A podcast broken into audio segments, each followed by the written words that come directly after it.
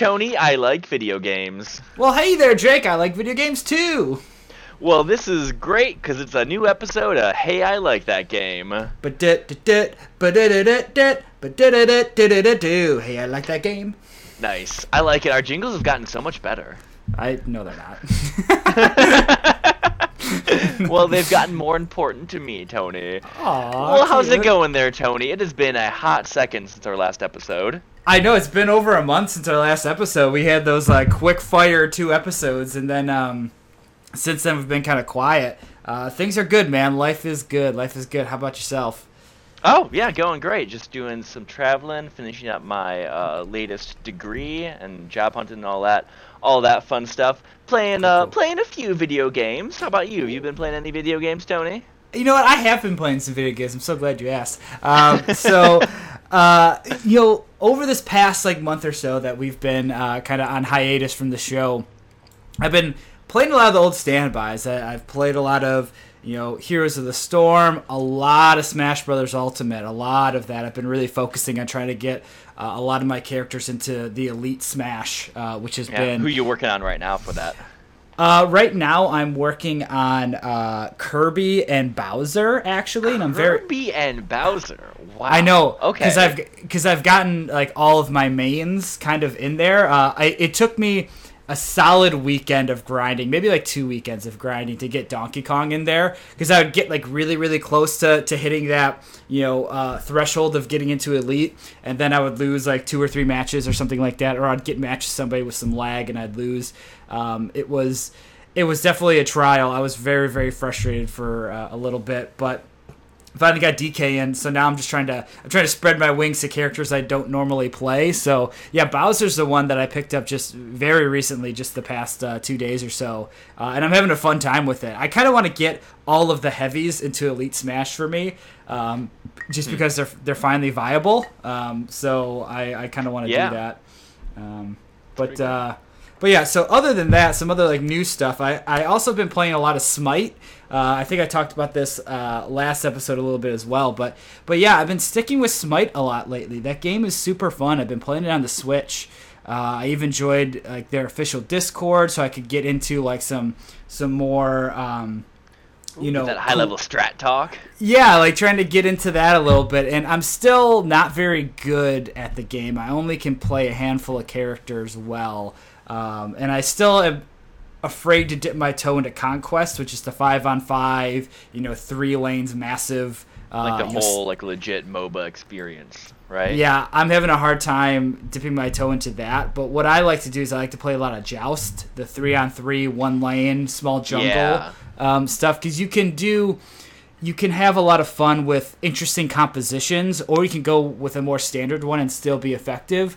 Um, but I like the coordination of three people playing together as opposed to you know sticking to lanes and ganking and all that stuff. Like I, I have a lot of fun with Joust. So I've been playing a lot of that. But I just love that that game has different game modes in Yes. the MOBA setting. Like, there's no excuse for like League of Legends and even like Heroes to the Storm, like to just have that one game mode. I mean, I guess HOTS mixes it up by like having different maps, but still, it's just do something And- else with it. Just like make some other kind of game mode. Of course, not as many people are gonna play it, but just throw a bone out to like people like us who are more casual about it. Right, right, and and Joust, the three on three mode, is so unique to this game. Uh, at least from what I can tell, uh, I haven't really uh, checked in on League of Legends or Dota two in a while, but it seems so unique, and I. I have a hard time selling people on playing Smite. So when I do get people to play Smite with me, it's it's not as many people. So being able to get you know two of my other friends together to play, it's way easier um, to to do that. And I think it's an easier mode for people to grasp as well. So um, I, I really enjoy that uh, experience. It's, it's it's pretty fun. But the game I haven't talked about in this podcast before that I want to chat about is this game called Risk of Rain 2. So Okay. the original Risk of Rain uh, is like a roguelike. Uh, it was a 2D platformer where you're kind of uh, killing hordes and hordes of enemies, collecting money to to open up chests that give you randomly generated items, and you're trying to kind of go through these levels, just like kill a boss, go to the next level, kill a boss, go to the next level. It's kind of you know deeper, deeper into this uh, dungeon or something. Uh, Right. you go. Classic roguelike setup. Right, exactly. So uh, I never played that game, but I always heard really good things about it. So out of nowhere, they dropped the sequel on early access on Steam, and uh, they were doing a buy one get one in the first like three days that uh, it was out. So I was talking to uh, former uh, guest on our show, Noel. Uh, um, was it One Team One Dream Gaming? Uh, I was talking to him. Dream. I was talking to him about it, and he was like, "Dude, I love the first one. I'm gonna buy this. Do you want the the other copy?" And I was like, "Hell yeah!" Oh, sweet. So- yeah. So I've been playing that, and I also a couple of my other friends got it. So we've been messing around with it, and apparently, what they did was they took the original framework of the game in terms of characters, some enemies, a lot of the same items, like a lot of the same things. Um, they structured uh, in this game the same way, but they turned it into a three uh, a third person shooter. So it's a lot more actiony, um, and it's in a 3D environment. I'm I'm actually loving it. It's really fun. So- you can The first game was a 2D side-scrolling platformer that they basically like took all the assets and concepts from and made into a third-person action. yeah, yeah, yeah. Whoa. Um, okay, yeah, that's a transition. yeah it's really it's really crazy but apparently you know from the people who played the first one like they they did a really good job and i as for an early access game i'm very much like this is this is a great a great early access game. Like it's 20 bucks so it's not a pretty low barrier of entry a little bit more than most early access games but fairly low bar. Uh, four player multiplayer they do have matchmaking in there or you can play single player. Um, there's unlockable characters. There's a lot of different items that you can you know unlock and, and mess around with and again early access. So there's going to be more and more stuff added to this game as it's you know grows more successful hopefully. Um, I like it. Like it's a fun game to mess around with. Uh, runs can take anywhere from like you know if you're really bad five minutes, but you know I've played matches that are like 45 minutes in length, and there's enemies all over the screen. It gets crazy difficult. Um, it's it's pretty fun. I'm I'm having a great time with it. That's uh, Risk of Rain 2 uh, Risk on Rain 2. PC. Yes, yes. All right. Um, what have you been playing, Jake? Well, uh, I've, I've had a two uh, kind of classics I've been playing on the Switch. One of them is Civ 6, of course. Of uh, I've been doing a good amount of uh, traveling, and that game is just the perfect airplane game because you can just play it endlessly and not even realize how much time has gone by. So, Civ 6 on the Switch, fantastic. Switch is still just the best console ever made. it's just Yeah. it's such a good it's such a good thing. I love Civ on it. Um, and also, game we both love, another roguelike, Wizards of Legend, Yes. as you told me, got a big update recently, big free update. Uh, introduced a new boss and whole like kind of like biome, I guess. Yeah. Um, and like a few new spells and whatnot. I haven't played a whole bunch of it, but what I have done feels good. It's a good update. Like it's noticeable. It adds more content to the game, and that's kind of what happened with, or like what Wizards of Legend really needed. It didn't really have um, much more of an end game after you beat it, and I haven't beat it again since um, the update was released because I'm not good enough. But it's Yeah. definitely added some stuff in there, and it's made me made me pick it up some more uh, Mhm. a bit here and there. I haven't been sitting down to play like a ton of it, but Yeah, It's still good. It's still really I- good. I, love that game. I wish I wish they had an online component so me and you could play it, you know, Yeah. online. Like that's one thing that I do wish that game had, because I think we would play that game a lot more if they had that functionality on the Switch. yeah, Um, and the two player is just really fun for that. Yeah, it is. It is. It's a very. I, I think that game's great. I I don't remember who the developers of that game, but I'm I'm excited to see what they do next uh, because Mhm. that game is is it feels really good. It's got a good feel to it, and I've Exactly. and That's, the greatest thing about Wizards of Legend is it has a really good feel and a really good power and a really really good like movement and dynamic to it. right, and that's the type of thing that I that's like. I think that's difficult to do. I mean, I, I don't know a lot about game development, but I feel like that's a really hard thing to do. So Right. the the fact that they have nailed that feel of that game makes me think, you know, whatever they do next, whatever genre they they want to tackle, it'll be interesting and, and probably pretty good. So I've been I've been tinkering around with those two a bit more, but the one that's been really in my heart uh, in between these last two episodes is the remake of Resident Evil 2. Oh yes, you're a Oh, huge boy. Resident Evil fan too, See, right? thing is- I don't. I wouldn't say that I am. I didn't play any of the. The first one I played was RE4. I played four, Hmm. five, six. I never played seven. I had, don't want to play seven. That kind of gameplay really doesn't do it for me. I'm not huge into the very like profound survival horror genre. Mhm. Like I don't want to play like Amnesia, anything like Right. that. I'm not gonna. I don't. I'm not interested in Silent Hill. But what Resident Evil, especially starting with like RE4, and as many people would say, I think including myself, like what got too far in RE6 was it was always good at being a horror action game, Yeah. and I think RE2 it's definitely leaned a bit more to the horror side of it. Um, again, I can't really say for sure. I never played the original RE2. Again, never played any of the like the fixed camera angle ones. Never want to. Never gonna. Don't tweet me. but um, I, I've I've just I've loved playing. I've loved playing this remake. So it's the behind the back, uh, third person sort of setup. Uh, it's still like this. It's this really great setup. Uh, sorry, I can't even get my thoughts in order. I'm so excited to talk about this game. So you, it's got a really good atmosphere, really good build up. The zombies in it are terrifying.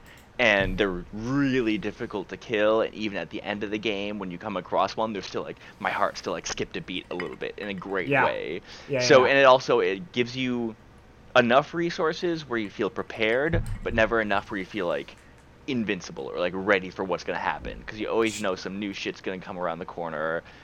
You always have to. You can't fight every enemy. You're gonna have to run away from a bunch just for the sake of resource management, and because a lot of times you just like really won't have what it takes to kill a certain enemy. So it gives you that constant feeling of being on the edge of your seat, or if like, you've gotten a bunch of ammo, you're not like, cool, I'm so ready to take on a bunch of zombies. You're worried, like, oh god, what's gonna happen next? And this game really, for me, nails the kind of interplay between action and horror, where I was still scared and uneasy, but I was still having a good time shooting and you know doing all the looting and fun stuff. And this game has done something that I haven't seen another game or really even movie do is it nails the spooky lab aesthetic. Like Yeah. the last chapter of the game you're in like a spooky lab and it's so great. It's so spooky. I love it. Yeah, I've heard nothing but good things about that game. Um, it's I don't know, like I like you only played uh, four, five. I skipped six. Um, that's that's I've- probably for the best. yeah, and I've dabbled in a lot of. The, I've dabbled in some of the others, but like I've never been like a a giant RE fan. But I'm hearing so much good buzz about this game in particular that it's. I'm really I'm watching it. Like I kind of want to wait till it comes down in price to buy it because I feel like this is one of those games where I'll play through it once, maybe twice to get the two different campaigns and then be done with it. Um, Mhm. but uh, I love it, man. Capcom's on a roll right now. They've been releasing some hot fire games. I mean, Devil May Cry uh, Five, people are saying is like really good. This has been I really might actually good. pick that up. Yeah. Yeah, like, and then Monster Hunter World was fucking great. Like the honestly, the last stinker of a game they put out was um, Street Fighter Five, and people are still playing the shit out of that game. You know, I think Because it's it's Street it's- Fighter. Right. I think that's one of the worst Street Fighters ever, but um, it's still it's still getting played. Like it still is making money for them. So man, I I'm glad that Capcom is is doing well again, and it makes me excited to see what the future of that company holds uh, because they just want to keep remaking RE games or, or putting out new ones that are good. I'm excited about that, but I, I want them to do something weird again, like do some weird shit, put out some crazy you know new IP or like you know put out Beautiful Joe, like do a Beautiful Joe sequel or something. Like, do something weird, man. Like that's what I want. I want to see some some crazy shit. well, like that. I'd never again never played RE2, but as far as I can understand, just even seeing like images of the original one for the N64 and whatnot, this game has really done a whole lot of not just remaking it, but remastering it, making it, modernizing it, but still Yeah. kind of like staying true to that sort of like puzzle box um, Yeah. map mentality that was there for the earlier Resident Evil games. Um, Yeah. and yeah, if they want to remake some other old games, but like throw that new fresh paint on, I'm I'm all about that. But get weird, Capcom, do some cool stuff. Yeah. Um, kudos to them. It's it's good to see Capcom putting out good stuff again. Damn Um, straight. Speaking of good stuff, I think uh, that's going to take us to the break. Uh, this episode, uh, Jake, this was your game, uh, Metro 2033. Yes, yes, it's a very good game. Oh, wow. Wow. I'll never do Uh, that again. That's it. I'm out. Uh, stick with us after the break, and we're going to talk about Metro 2033. Hey everybody, Jake here. Thank you for listening to this episode of Hey I Like That Game. If you're enjoying the show and want to reach out to Tony and I, you can email hey I like that game at gmail.com.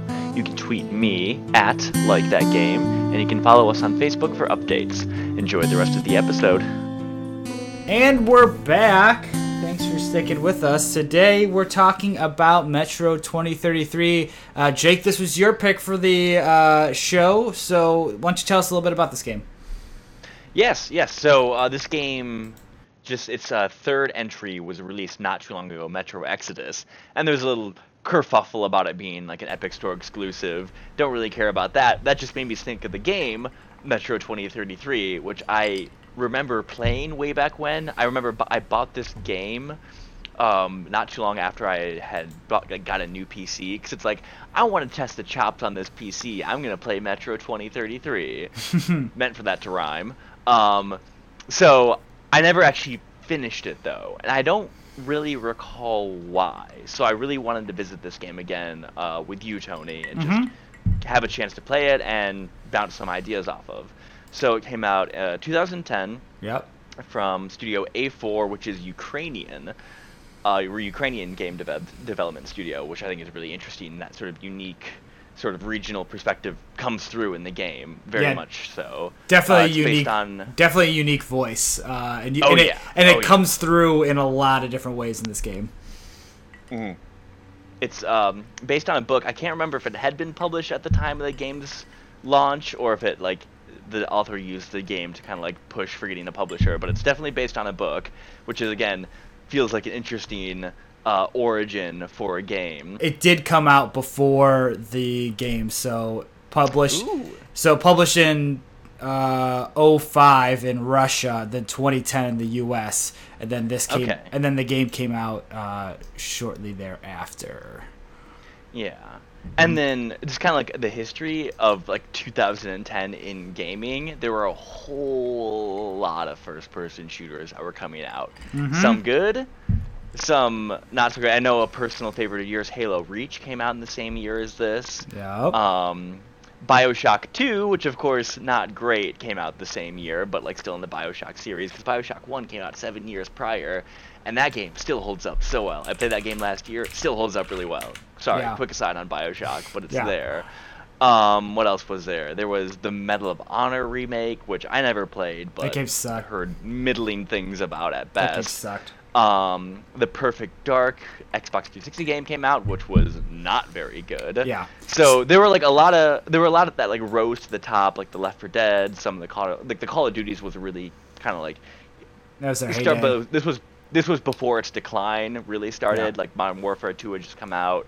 Uh, Black Ops came out the same year as Metro, so it was like in its that was prime prime. right that there. that was this was COD COD at its prime for sure. Codapalooza. Yeah, yeah. So Yep. it's it's interesting. Like I- I'm glad you provided that context because I didn't even realize that that this came out the same year as Reach and you know in the heyday of Call of Duty and Bioshock 2 and like you know these other like big uh, first person titles. Like I could see this game getting kind of lost in that shuffle a little bit, um, but I think it's unique voice and very unique setting. Like this game takes place in a post-apocalyptic world. It's um, you know a nuclear apocalypse has happened, uh, and I believe it's in the year like 2013.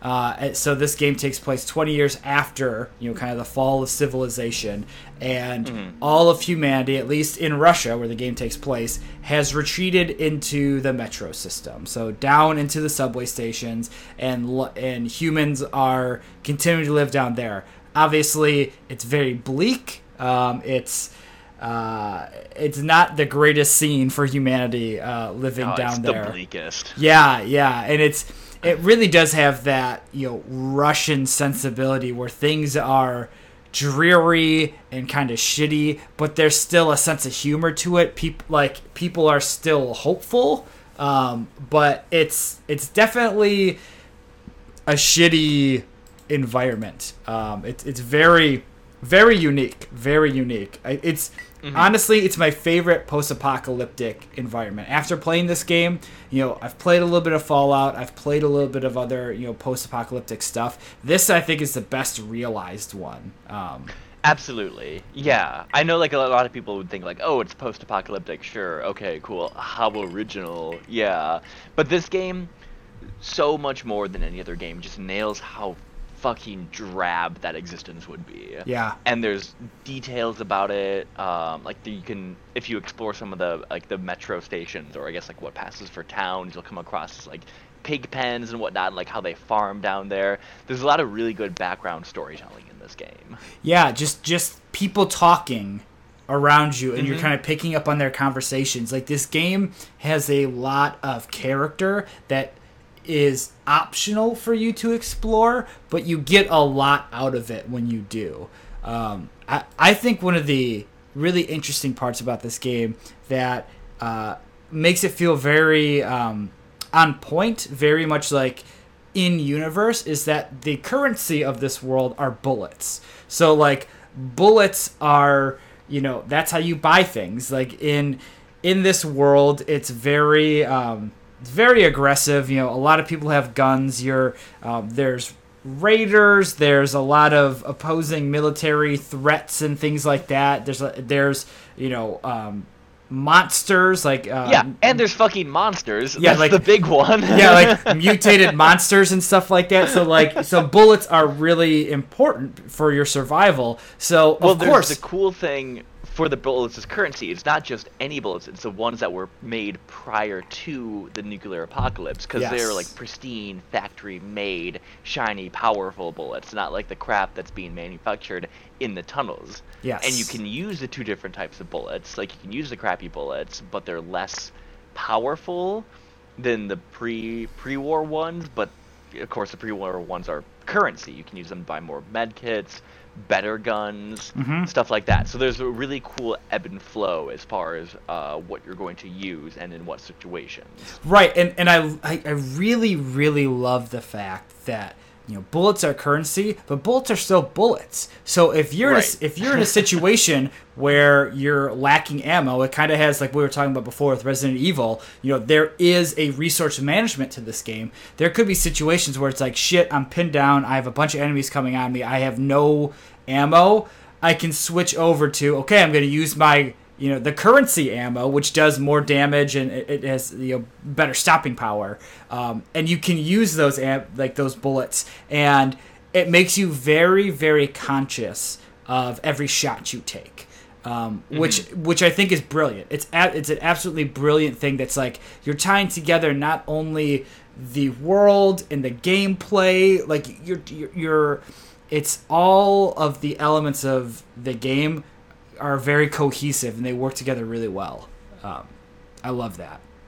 Now, um, I just want to say one thing uh, about this game. So, I bought it years ago on a Steam sale because I heard nothing but good things about it. Barely played it, uh, and when I booted it back up to play for the show, I completely forgot that this is like this game's a survival horror game. You know, like this is. Um, I thought this was more of a uh, Fallout 3 kind of. I didn't think it was an RPG, but I thought it was more of like a survival game, hardcore survival. I didn't realize there was as much of a story to this game. I mean, like for me, um, as you've learned through this podcast, I get very drawn in by stories, and I, I'm very critical of the stories. But it's um, it's one of the my favorite things about some of these games. And this game does an awesome job of telling a, a cool story within this very unique setting. Um, and it kind of it took me aback at first because like the first scenes of this game they they immediately show you here's a bunch of monsters you know and it's not even Oh, just yeah. like here are mutants from you know the post-apocalyptic world it's like no these are fucking monsters they call them the dark ones and they kind of start the game off early uh, with this minecart scene that your character artyom uh, has like visions like he is communicating with the dark ones or they're communicating with him rather um, in a way that's like there's more to these monsters than than meets the eye which I think is is really really cool. Mm-hmm. Yeah, so there's a variety of monsters. There's like, I think like three different types of basically quasi bipedal, like big hulking monsters. There's the ones that are in the tunnel. There's kind of like three ones that are out on the surface. And then during one sequence of the game where you're like in a library looking for intel, there are like big, like, kind of like gorilla ones that are more like bullet sponges. Yeah, like the um, raiders. Yeah. yeah, yeah. There's like flying monsters. Um, and there, then like it, way late in the game, there's weird like exploding pustules of radiation. Yeah, and like giant tentacle monster kind of things. Like they do a yeah, good ten- job. I, forgot about those. Yeah, yeah, they do a good job of making but, uh, making them different. Yeah, like the, and, cool different ones. Yeah. Uh, those are all sort of like tertiary to, I guess, what are called the dark ones, which are the, these sort of alien, long proportion looking psychic monsters. Yep.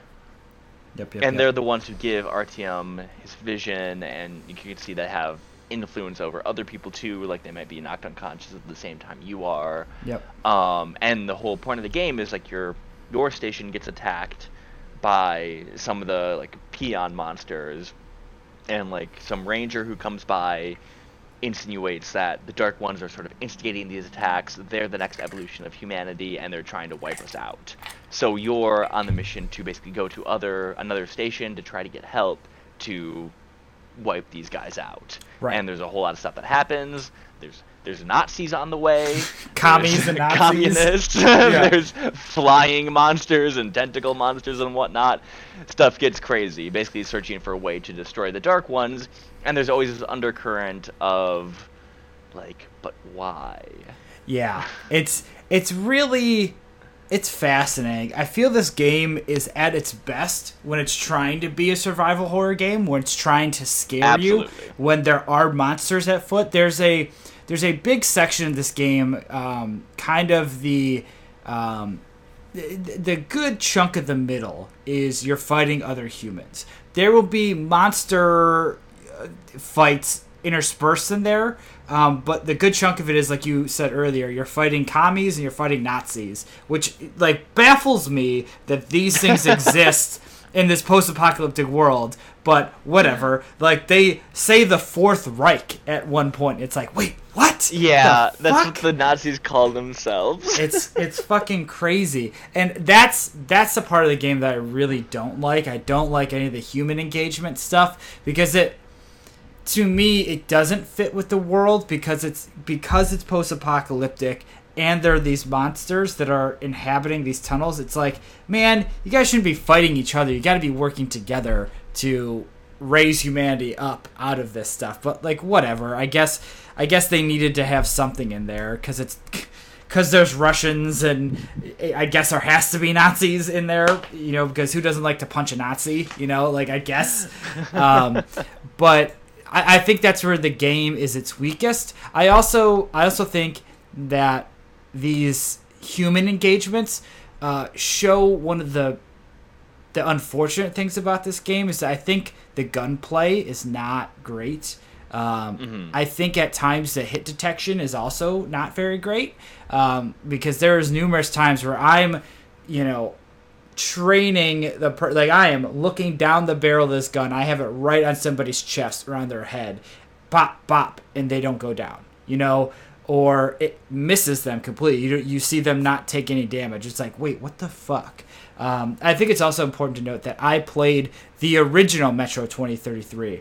There was a re-release um, a couple years after. Uh, I think it's called like Metro 2033 Redux or something like that, where they right. Yeah, I played on the original as well. Yeah, so they they improved the graphics, they improved some gunplay, they added some you know additional mechanics and things like that. So I am just speaking of the original version of this game. Uh, I, I feel like the gunplay is not great. I also ran into a lot of really bad graphical bugs and hitching uh, at some points, and, and some and some really frustrating points where um, I'm trying to play the game the way I would, which is normally, you know, kind of guns blazing, and the game kind of slapped me down for that multiple times and said like, "No, you have you have to play the stealth and the game bugs out if you try to do anything else, which I really I hated that part of it.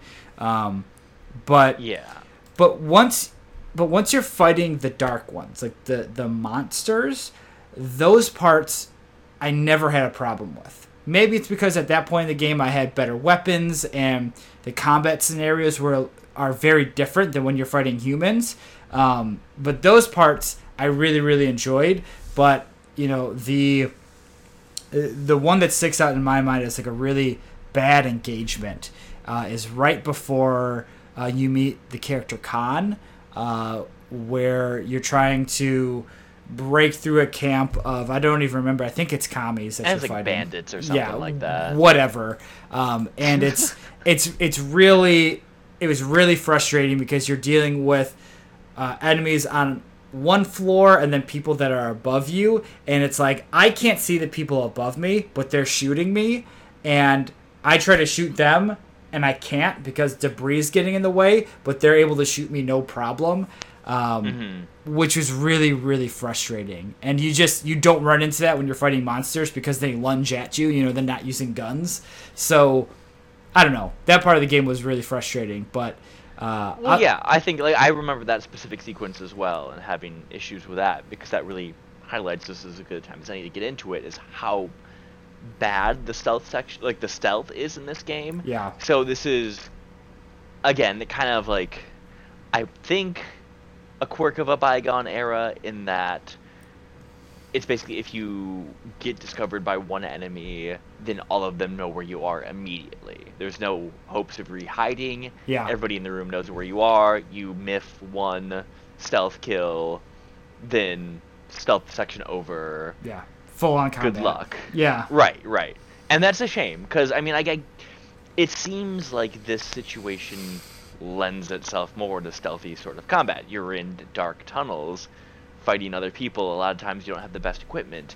The progression of the equipment you get in this game, I think, is really good too. Uh, we Yes. can talk about that a little bit. It's just Yes. like the stealth. The stealth doesn't work. But uh, let's anyway. Let's get into the I- uh, the guess like the the gun progression. So you start the game. You get a revolver. You get something called a bastard gun, which is a gun that was manufactured in the metro after the apocalypse, and it sucks. Bad ammo or like bad accuracy, bad aiming, can overheat, and like you start with that and like the shitty two barrel shotgun and as the game progresses, you basically like meet new people, go to new stations, accumulate more ammo, money, money ammo, and you can buy nicer weapons. And you very organically throughout the game progress from this really crappy setup to like a, a awesome revolver with a lot of cool attachments. You'll have like an AK-47 or like another cool sort of submachine gun, and you know shotgun that can handle more ammo and can spread like dish out more damage, and it just it, really progresses organically in a way that you kind of don't notice, but definitely from the end of the game to the beginning of the game, there's a big power difference. Yeah, yeah, and I, I I love that you brought that up because I have that written down as well. It's like the progression of guns is so nice. The fact that you go from guns that visually, not just gameplay wise, but visually, very much slapped together within Very this true, yeah. within this metro station to close to or even kind of on the nose of like modern military equipment. Um, it it looks and performs right on point as you would expect with that and i love that i absolutely love that because it's it's making you feel stronger it's making you feel like a better ranger it's making you feel um, that you can fight hordes of monsters coming at you because once once this game gets to its last quarter of the game you're fighting hordes of monsters coming at you which if you're playing on um, you know normal difficulty or any of the ranger difficulties like that stuff is very treacherous and dangerous and it leads to some very tense fights and it's like the the gear needs to be appropriate for that, and I think it does a really really good job of, of doing that. Um, I, I, I brought up Ranger mode, uh, and I wanted to see like, did you mess with difficulty settings at all? Did you just kind of stay at normal and, and progress through the game that way? I, I only stayed at normal um, for the for the playthrough that I did for the podcast, but honestly, I would probably recommend doing the Ranger because, as far as I understand, that just sort of pulls back the UI Yep. and makes ammo drops less plentiful. Because I never, because you have to uh, keep ammo stocked. You need gas mask, uh, like filters, stocked. Um, what was the other thing? I wrote all these down. You can, um, you have a flashlight, and what you Yeah. can do is you have to like go and like charge it every once in a while, or else you're gonna run out of Yeah. uh, run out of charge there. So there's a lot of cool stuff there. Um, oh, and med packs too. yeah. And but in my normal playthrough, I never felt like I was low. I never felt like I had to conserve those. I could just go in, guns blazing, and destroy everything if I needed to. But I think the ranger mode, where that's much more limited, the HUD's more limited, it's more reliant on you kind of being on top of your shit. Yeah. That seems like the proper way to play this game, if I'm being honest. Yeah, I I mess around with uh, Ranger mode on easy a little bit, um, just to kind of get a feel for it. And I did a couple of combat scenarios that I I really enjoyed that because again, I think this game even without Ranger mode, it does a good job of hiding a lot of the HUD, so you're always seeing kind of through the eyes of the character like you mentioned before with the gas mask you know in in certain situations in the game you have to put a gas mask on because there's you know nuclear radiation poisonous gases about you need to have a mask on to traverse these different areas. And it does a good job of when you have the mask on there's an overlay on the screen like you would have over your eyes. And when you take damage the mask starts cracking and stuff. So like you can switch out that mask if you find it in the environment. But like in really intense firefights when you're in you know nuclear areas where you need to have the mask it you see it cracking and stuff and adds to the stress of the situation you know? Like it's it does a really good job of communicating that stuff without a bunch of numbers on screen without health bars on screen without any of that stuff.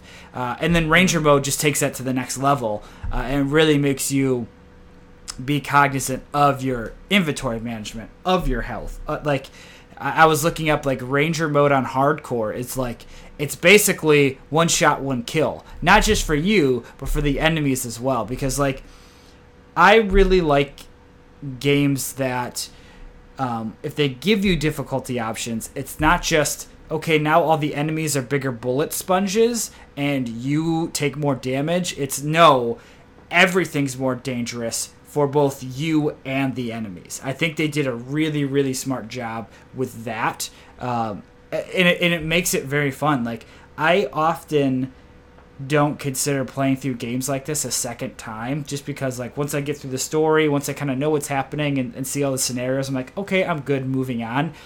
This game makes me kind of want to come back to it. Like I, I probably won't if I wanted to. I'd probably buy the Redux version, and play a, a more uh, modernized version, but like it's very cool that that option is there and that it's it feels realized you know Absolutely, absolutely. That's a very good point.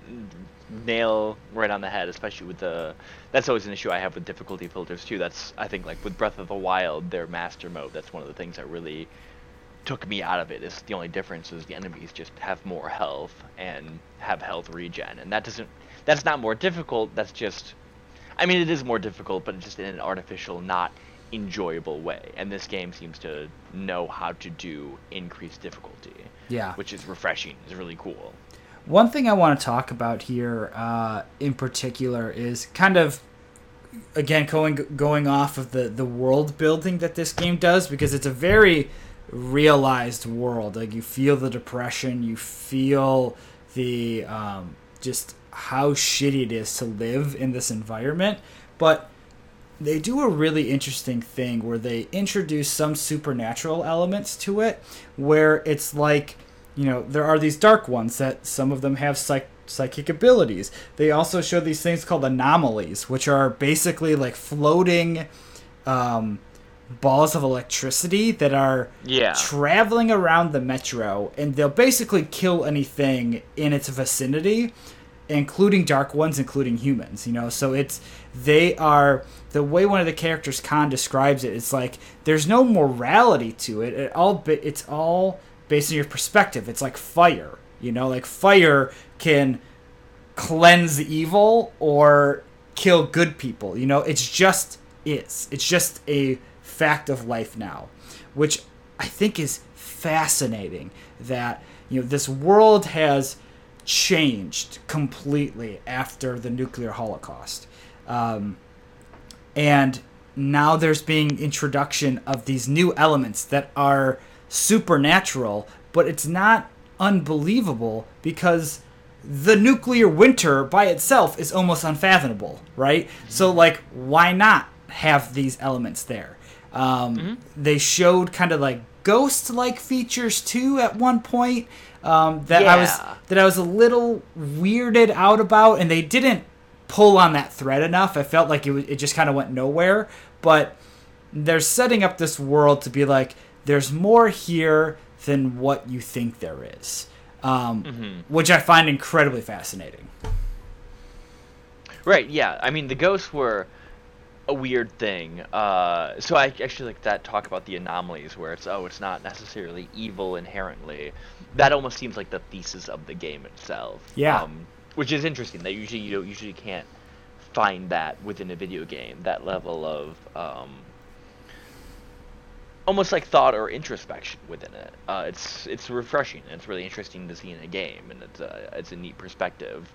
But Yeah. it kind of in that same area of the game, it does bring up the ghosts, kind of like these shadows, and so I guess like the in-game expla- ex- explanation given to it is that oh, like humanity's destruction of the world was so complete that it destroyed heaven and hell as well, and now there's nowhere for these souls to lay. Um, and I'm not sure how poetic that's or literal that's supposed to be. Uh, but yeah, it's basically just like the ghosts come up a few times, and mechanically they're basically just a way to cover up invisible walls, as far as I can understand. Yeah, yeah. But it adds like a cool atmosphere to it because it's uh, you can't see them unless your flashlight's on. And what you do is it's just like it's basically just like a shadow that's right there, and it's it's eerie and it's cool.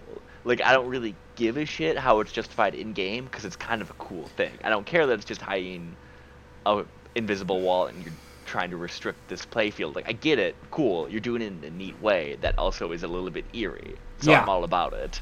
Yeah, and, and and just getting to that point about eerie, you know, like the fact that you basically the game is it's really hard to see in this game. I, I struggled with that Yes. throughout the entire playthrough. Like I had a really hard time seeing enemies in some spots. I had a really hard time like sometimes seeing where to go, um, or really getting a lay of the land because it is so dark and so dreary. But of course it is because you're living in the fucking metros in the nuclear winter. Like it it seems appropriate and the fact that you basically always have to have your flashlight on if you can depending on your difficulty level um, and you know that adds a bit of tenseness to it like i can't tell you how many times where it's like i have my flashlight on and then i turn around and there's like a monster and it's like the monsters are creepy looking and then you also have a flashlight on them so you can see their faces and it's like hairy grotesque looking faces staring that ba- weird lip.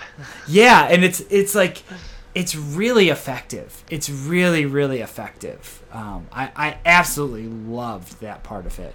Um, I do want to talk about the end of this game because the end of this game. Yeah, I think I think it's a good thing. So we'll throw up the spoilers. Spoilers here. We're getting to the very very end. right. If you if you're worried about being spoiled by a ten year old game, um, I mean, I think it's it. Yeah, I think it's worth putting the spoiler up for for this game. To be Yeah. uh, to be fair, Yeah. this is one where it's I think obscure enough, and the ending of it gets interesting enough Yeah. where if you're at all curious about playing it, definitely go for it. Get the Redux. Uh, spoiler talks. Go Yes. for it, Tony. So, um, this game does like the last quarter of this game is you're kind of building up to this. You're trying to save your home and the city you go to. Kind of your end, your mission at the beginning of the game is to go to this one city, find this guy Miller, um, and see if you can get resources to help protect your city. You go there, the council of this major city, which feels great when you're first like entering it. Like it feels like a well realized like oh this is probably humanity's last bastion here. Like they do a really good job of showing that. Um, but the council says no, we're not going to help you. So you kind of have to take it into your own hands.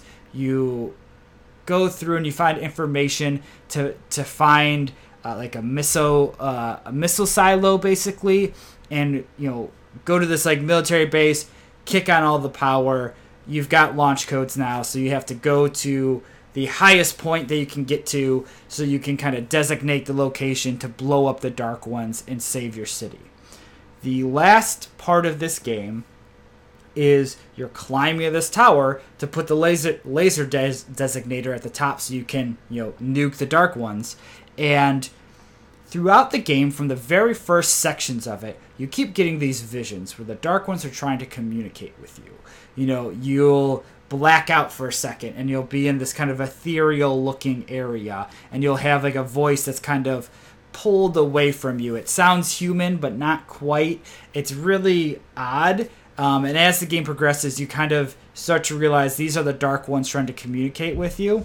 And once you're in the tower, they are basically fighting with one another, saying like he's gonna kill us, or no, we have to stop him, or no, he's not gonna do it. You know, like they're they're trying to fight for their own lives and kind of fucking with your head at the same time.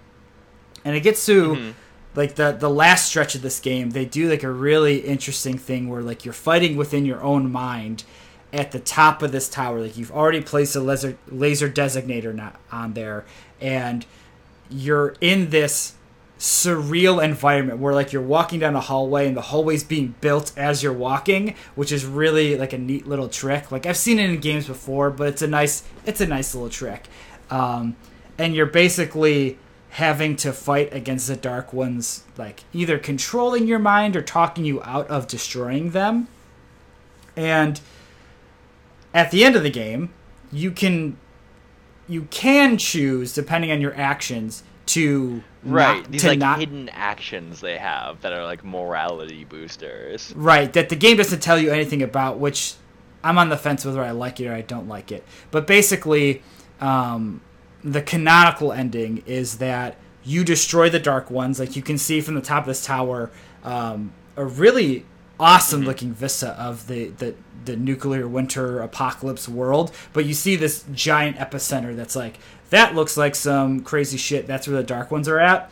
Um, and you send these missiles there to blow them up, and then you kind of the last kind of knife that they they dag they uh, poke into you is, oh, the dark ones. They're alluding to that they were trying to be peaceful, and that everything, all the attacks and all this other stuff were it's all self defense, and that they were trying to um, peacefully coexist. Uh, so it does one of these stri- switcheroos on you where it's like, oh, humanity is the monster here, not these, you know, quote unquote dark ones, which Right. is effective. Um, I think it's, I think it's a good little turn heel turn thing. It's been done in so many different things. I mean, like comes to mind uh, off the top of my head, like Captain Marvel did that basically in in that movie that just came out this year. Um, so this isn't like an unseen thing, but what it does is that it makes me very continually interested in this world. You know, it makes me want to play the next two games of this series because I want to explore this a little bit more. You know, like do the dark like did we kill all the dark ones? Do is that still a part of this universe? Like is there a way to peacefully coexist with them after destroying so many of them? Right. Yeah. Uh, after that or attack. yeah, or is this you know now an all-out war between the two, or does Metro now go all of a sudden towards you know the Fourth Reich Nazis and communists or whatever? Like I, I'd feel like that would be a, a bad way to go because I think the supernatural stuff of this is the interesting part, but. But yeah, mm-hmm. like what what was your take on, on the ending and, and kind of those last events? Well, yeah, it was it was definitely a very interesting way to finish the game. So it sort of builds up this potential final boss battle between you and these flying monsters that have basically been a giant nemesis for you every single time you've tried to go on the surface. Um, and then, I mean, that's it is there to an extent. Like you do have a big firefight with them. Not that they have guns; that'd be kind of neat, but they don't.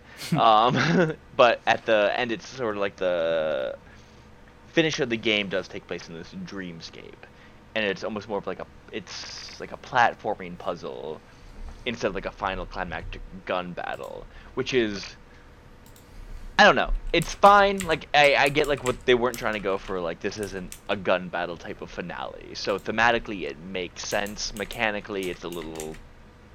It's kind of an odd way to finish a game. Um, yeah. but it does bring up this interesting sort of ending to it. And of course it is. It has been done before. It's usually not done as often that sort of um, storyline. And actually, as I as I heard from the the conclusion of the book, is that basically once the missiles are in the air, is when Artyom realizes, oh no, these guys are just they're just trying to defend themselves, and now there's nothing I can do to help them. We're already on the way to destroying them, and it's a bit more tragic in that way, in a way that the game doesn't really that doesn't it doesn't nail in the same way that it, sounds like the novel uh, might have. But yeah. I think it's cool. I because they bring up the dark ones, like especially the telepathic ones being hostile and scary and you know angry sort of forces, uh, but they never truly come across as being evil. There are the um, there is sort of the mentality of like, oh, save us, save things. Um, they'll give you occasionally visions of what the world looked like before the nukes fell. Right. And it is it is heartfelt. I don't think it's delivered entirely perfectly in the best way possible, but it is I think delivered well and it does give the ending a bit more of a, a bittersweet twinge to it. Yeah, it it's a nice cherry on top of a story that is, you know, hit or miss throughout, but I think it's very effective. Like eh, like I don't know who Artyom is as a character because the only time you hear him are in between loads, like in between mm-hmm. the ch- checkpoint loads, kind of. You hear Artyom like say a handful of words. He never talks throughout the campaign. Um, all of the companions you kind of meet throughout the game are never really realized at all. Like, Bourbon is just a smuggler, and then he dies very unceremoniously. Khan seems to be like just a strange dude that like some wizard shaman sort of Obi-Wan Kenobi type character. Right, and then he kind of just walks out of the game and then you only really hear about him in passing again. I guess like Miller um, the guy you're supposed to be fine. Like he's a little bit more fleshed out, but like him and his crew, they're just military bros. Like that's really it. Right. So you don't. I'm not attached to any characters in this game, and I'm not attached to Artyom at all either. Like nope. it's more. I like this world, or like I'm fascinated by this world, and the fact that they add this whole kind of wrinkle to it with the dark ones. It's like everything here isn't cut and dry. You know, like I wish I wish this game had more time to breathe to make their characters feel better. Um, but it's like it's a really solid first entry point, and unlike a lot of the other games we've played uh, for this show so far, I actively want to play the other games in this series. I kind of want to read the books. Like it. Wow. Yeah. It. This has opened a new like franchise to me in a way that I didn't I I wasn't expecting. Um, I was not well, expecting. You gotta that. get the uh, you gotta get the Epic Game Launcher to make sure you can finish the trilogy. Though. Right? Yeah. I mean, I, I I don't know. Like, I kind of wanna. I'll I'll kind of take it at my own pace, but I I understand why people praise the the Metro series as much as they do now. I fully understand it, and um, I, I consider myself a fan now for sure. Yeah, I I think that's very much on on par with how I feel. Um, I had a few issues with uh, like it's constantly not like constantly, but like very you're always uh, not you're very often paired up with a companion. Um, it's not an escort mission per se, but you're paired up with them, and a lot of times progress in the mission is gated off by waiting for your companion to get there. Yeah. And there are a few times where, uh, like, there's this one instance when you're with Khan, the Obi Wan Kenobi, who he's just, he's a killing machine. And on playing like on normal difficulty, I just just stood in the corner and let him mow down wave after wave of these monsters, and I didn't have to do anything. Yeah. Um, so there are there are I mean there are some downsides for sure. The frequent companion mechanism that that doesn't work very well. There are some graphical issues like the character models aren't always great, and this game feels like it is the starting point of something greater. So it does make me very curious about the next game in the series, Metro Last Light, which I've heard kind of ups all those things. The story might be a bit more. i i the story, as I've heard, is a little stranger, not in a good way, but like this. The story is weaker. Basically, I'm trying to find a way to say the story is weaker, but in a nicer way because I think this series is really interesting. yeah. Um, but it makes me curious. It definitely makes me curious. Um, I guess this is as good a time as any to get into our final ratings on the game. Yeah.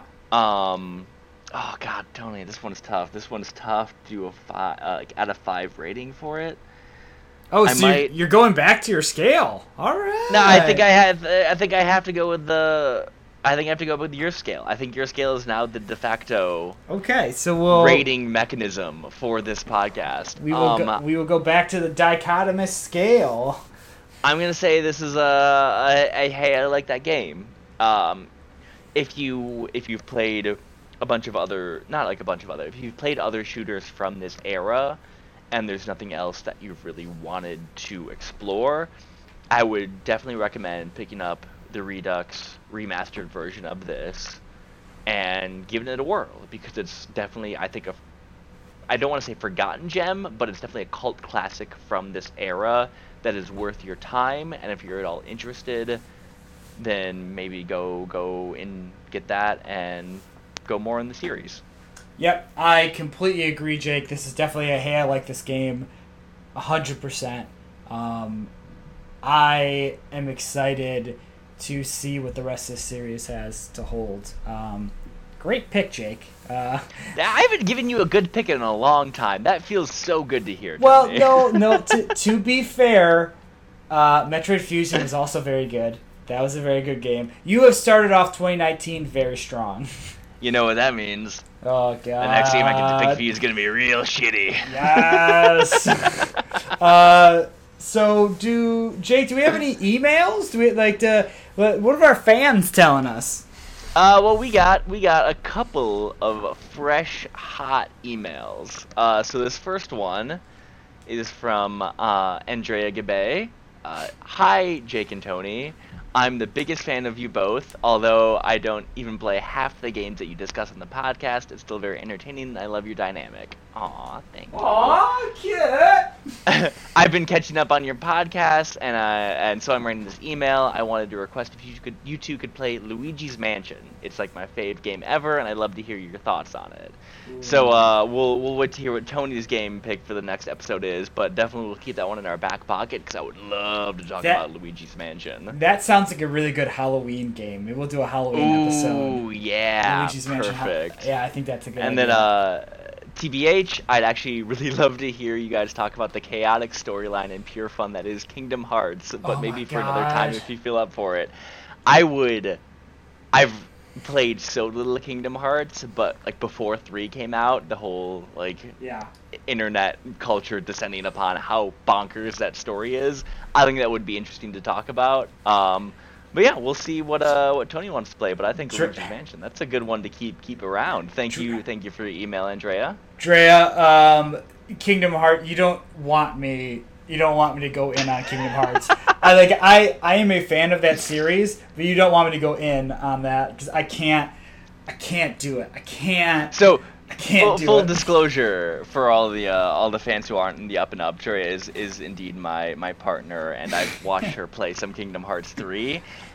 It's hilarious because the game gets so like Final Fantasy weird, convoluted, and all of a sudden the camera pans a little bit to the right, and there's fucking Donald and Goofy, and then I get snapped back into this weird mindset of oh, that's what Kingdom Hearts is. Dude, that whole series is so far up its own ass. It's fucking crazy. it's fucking insane, and it's still.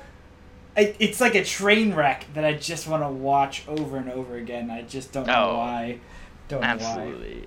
Uh, but then we have a we have another email here from uh, uh, Danny Danny Newport says, "Hey Jake and Tony, love the show. Keep up the good work. As a big JRPG fan, I loved your episode on Paper Mario: The Thousand Year Door, and want to request another classic in the genre. I'd love an episode on uh, Grandia 2 for the the Dreamcast. Okay, I look forward to hearing it. Love, Danny." Ho- P.S. Hopefully this delays the inevitable of making Tony play Fallout or Elder Scrolls game. Nothing Yeah. will delay that inevitable march of time. and uh, PPS, at this point you've probably figured out this is actually Tony emailing you from another fake email address, but I have an important question for you. Will you be a groomsman for my wedding? And of course, Tony. Of course, Tony, I will. Jake! Our big, our big Tony's getting married, and I'm so excited for him. Hey, I like that wedding. Oh, yes, yes. He's all grown up, and I will 100% be a groomsman in your wedding. And I guess that means I know what we're talking about for the next episode too. yes, yes, we're talking. We're doing Grandia 2. That is our next episode. Uh, this I'm not buying a Dreamcast, Tony. no, so fortunately they put out a um, I guess it would be like a a, a remaster or, or maybe it's just a re-release of uh, this game on Steam. Uh, it's only 20 bucks. Uh, it has a couple of different creature comforts to it. Um, but this is one of my favorite like under the radar JRPGs. When I first got a Dreamcast, um, I didn't have a lot of games for it, so I kind of went out and bought anything that was uh, available. Uh, this game is fantastic. I really loved it. Came out in in 2000, and I haven't played it since then. So it's been almost 20 years since I've touched this game. Uh, so I'm, I'm actually really excited to dig back into it. Uh, Grandia 2 is our next episode. Uh, I cannot wait to talk about this game with Jake. I cannot fucking Well, wait. I guess I guess I'll be the final judge on how good it truly is. Uh, but in the meantime, if you want to reach out to us with an email, you can email at us uh, at hey I like that game at gmail.com. Tweet us at like that game or find our Facebook page. We are Hey I Like That Game podcast. Uh, and stay prepared for our next episode on shit. What's it called? Grandia 2. Grandia Grandia Dos. There you go. Fantastic. And congratulations once again, Tony. Excited for the wedding. Bravo. All right, tune in next time, everybody. Bye. Bye. Thanks for listening, everybody. Make sure to subscribe on whichever platform you're listening to this on, and also drop us a rating and review. It would really mean a lot to us. Thanks. Tune in next time.